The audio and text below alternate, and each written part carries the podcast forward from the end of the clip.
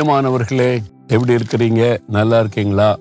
ஆண்டவர் இயேசு உங்களுக்கு நல்லவராய் இருக்கிறாரா? அனுதினமும் அவர் நல்லவராய் இருந்து நடத்துவார். நான் நின்று பேசி கொண்டிருக்கிற இடம் இந்த மேற்கு தொடர்ச்சி ம- மலைன்னு சொல்லுவாங்கல்ல பொதிகை மலை. திருநெல்வேலி மாவட்டத்தில் இருக்கிற பொதிகை மலை அதனுடைய பகுதிகள் தான் எல்லாமே. இந்த பொதிகை மலையில உயரமான அந்த இடத்துல தான் அகத்தியர் என்கிற வைத்தியர் வாழ்ந்திருக்கிறார். அவர் அகத்திய முனிவர்னு சொல்லுவாங்க. ஆனால் அவர் ஒரு வைத்தியர். மூலிகைகள் மூலமா இயற்கை மருத்துவம் ஏராளமா கண்டுபிடிச்சிருக்கிறார். இப்பவுமே இந்த மலைப்பகுதியில மஞ்சக்காமல வியாதிக்கு சுகமாக்க நிறைய மக்கள் வர்றாங்க. மூலிகைகள் மூலமாக குணமாயிடுறாங்க. அதை கண்டுபிடிச்சு ஏட்லலாம் அவர் எழுதி வச்சுதான் இன்றைக்கு வரைக்கும் அந்த இயற்கை வைத்தியம் ரொம்ப பிரபலமானது. அவர் நிறைய பேர் அதுல சுகம் பெறுகிறார்கள். இதுக்கு பைபிள் ஒரு ஆதாரம் இருக்கு. ஆதியாம முதலாம் அதிகாரம் நீங்க வாசித்தீங்கன்னா ஆண்டவர் வந்து மூலிகைகளை உண்டாக்கினார் என்று பார்க்க முடியும். ஆங்கில வேதாமத்தில் ஹெர்ப்ஸ் ஆண்டவர் வந்து பொற்பூண்டுகள்ன்றாங்கள அது மூலிகைகள். மனிதன் ஆரோக்கியமா வாழணும் என்பதற்காக மூலிகைகளை தேவன் சிருஷ்டித்தார் என்று பைபிள் எழுதப்பட்டிருக்கிறாரு ஒவ்வொன்றிலையும் மனிதனை குணமாக்கக்கூடிய மருந்துகள் இருக்கிறாரு அதை இயற்கையா கரெக்டா பயன்படுத்தினாலே மனுஷன் ஆரோக்கியமா வாழ முடியும். இதைத்தான் இயற்கை வைத்தியம் சொல்லுகிறாரு.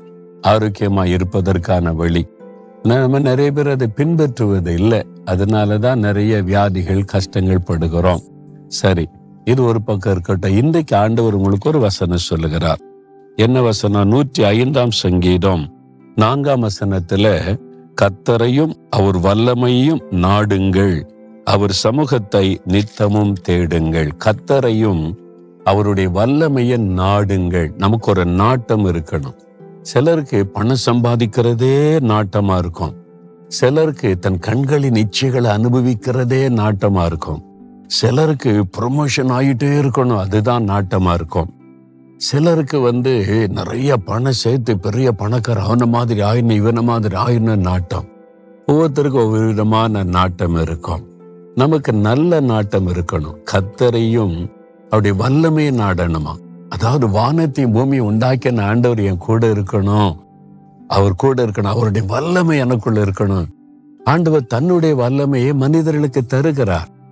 நம்ம வந்து அதை சரியா புரிந்து கொள்ளுவதில்லை மனிதன் எப்பவுமே வல்லமை பெற்றுக்கொள்ள விரும்ப அதுக்கு தான் அந்த மந்திரவாதம் பில்லிசோனியா அதை கற்றுக் கொடுக்குறாங்க. அதுக்கு ஒரு ஒரு கூட்ட மக்கள் போய் ரகசியமா நடுராத்துல உட்காந்து கற்றுக்கொள்றாங்க. எதுக்குன்னா நான் எனக்கு வல்லமை வேணும். மந்திரவாதம் செய்தாவது வல்லமை வெளிப்படுத்தணும் நீ.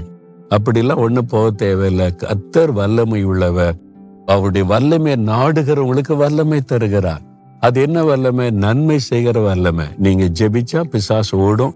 நீங்க ஜெபிச்சா வியாதேச சுகமடைவாங்க. நீங்க ஜெபிச்சா பிசாசம் கட்ட அறுக்கப்படும்.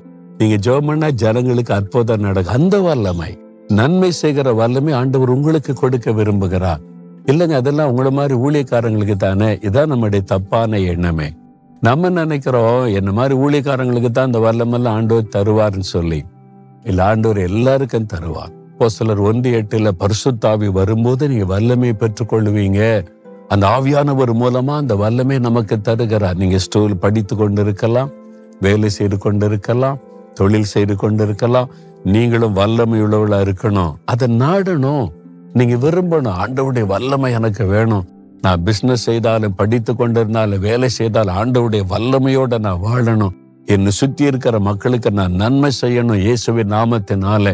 அவருடைய வல்லமையை மூலமா வெளிப்படணும் நீ நாட்டம் உள்ளவளா இருந்தா உங்களுக்கு அந்த வல்லமையை தருவார். பாருங்களேன் குட்டி பிள்ளை ஆறு வயசு குழந்தை ஆறு வயசு சின்ன பிள்ளை ஜெபம் பண்ணி அவங்களுடைய அம்மாவுடைய கழுத்துல இருந்த கட்டி மறைந்து விட்டது. அஞ்சு வயசு குழந்தை ஜெபம் பண்ணி அந்த தகப்பனாவுடைய சரீரத்துல இருந்த தீராத வியாதி மறைந்து விட்டது. இந்த மாதிரி சாட்சியெல்லாம் என்கிட்ட இருக்குது. எத்தனை பேர் சொல்றதை நான் பார்த்திருக்கேன். சின்ன பிள்ளைகளுக்கு கூட ஆண்டவர் தன் வல்லமையை தருகிறார். உங்களுக்கு தர மாட்டாரா நீங்க ஒரு வல்லமுள்ள வாழ்க்கை வாழணும். சும்மா கோழையா ஒண்ணு இல்லாம எப்பவும் அடுத்தவங்களே நாடி வாழக்கூடாது. கத்தர் என் கூட இருக்கிறார். உடைய வல்லமை என் கூட இருக்குது. அவர் என்னை வல்லமைப்படுத்தி இருக்கிறார். அந்த வல்லமையை நாடி வாழ பழகுங்க.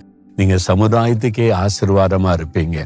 உங்க பக்கத்துல உள்ளவங்க பக்கத்து வீட்டார் கூட வேலை பார்க்கறவங்களுக்கு உங்களுடைய வாயிலிருந்து ஒரு வார்த்தை ஆறுதல் படுத்தும் தைரியப்படுத்தும். அந்த வல்லமையை நாடணும். ஆண்டவரே நீங்க எப்பவும் என் கூட இருக்கணும். உங்களுடைய வல்லமை எனக்கு வேணும். அதுதான் எனக்கு ஆசை. அதுதான் நாட்டம்னு சொல்லுங்களேன். ஆண்டவர் இந்த கருபையை தருவா.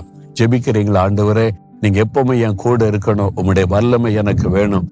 உம்முடைய வல்லமை எனக்கு தந்து நான் மற்றவங்களுக்கு ஆசிர்வாதமா இருக்கும்படி என்னை பயன்படுத்துங்க. நீங்க எப்பவுமே என் கூடவே இருக்கணும். அதுதான் என் விருப்பம் அதை நிறைவேற்றி தாங்க. இயேசுவின் நாமத்தில். ஆமேன் ஆமேன்.